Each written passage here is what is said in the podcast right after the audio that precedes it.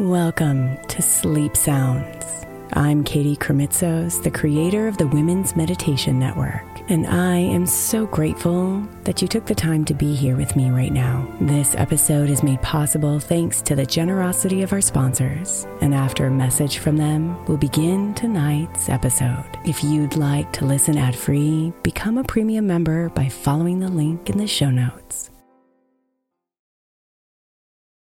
May is Mental Health Awareness Month. And while I really believe that all of our meditations across all of our shows are really good for your mental health, I specifically want to give attention to our Sleep Meditation for Women podcast. I know I'm not the only one who's experienced the pain of a sleepless night or a mind that is completely running free as I'm trying to rest my body. And let's be honest, when we wake up exhausted, our minds are not working right and our entire mental health suffers. So, tonight, if your mind is running wild or if you can't get your body to rest, press play on a sleep meditation on the Sleep Meditation for Women podcast. It's available wherever you get your podcasts, and you can just press play to help you fall asleep easily.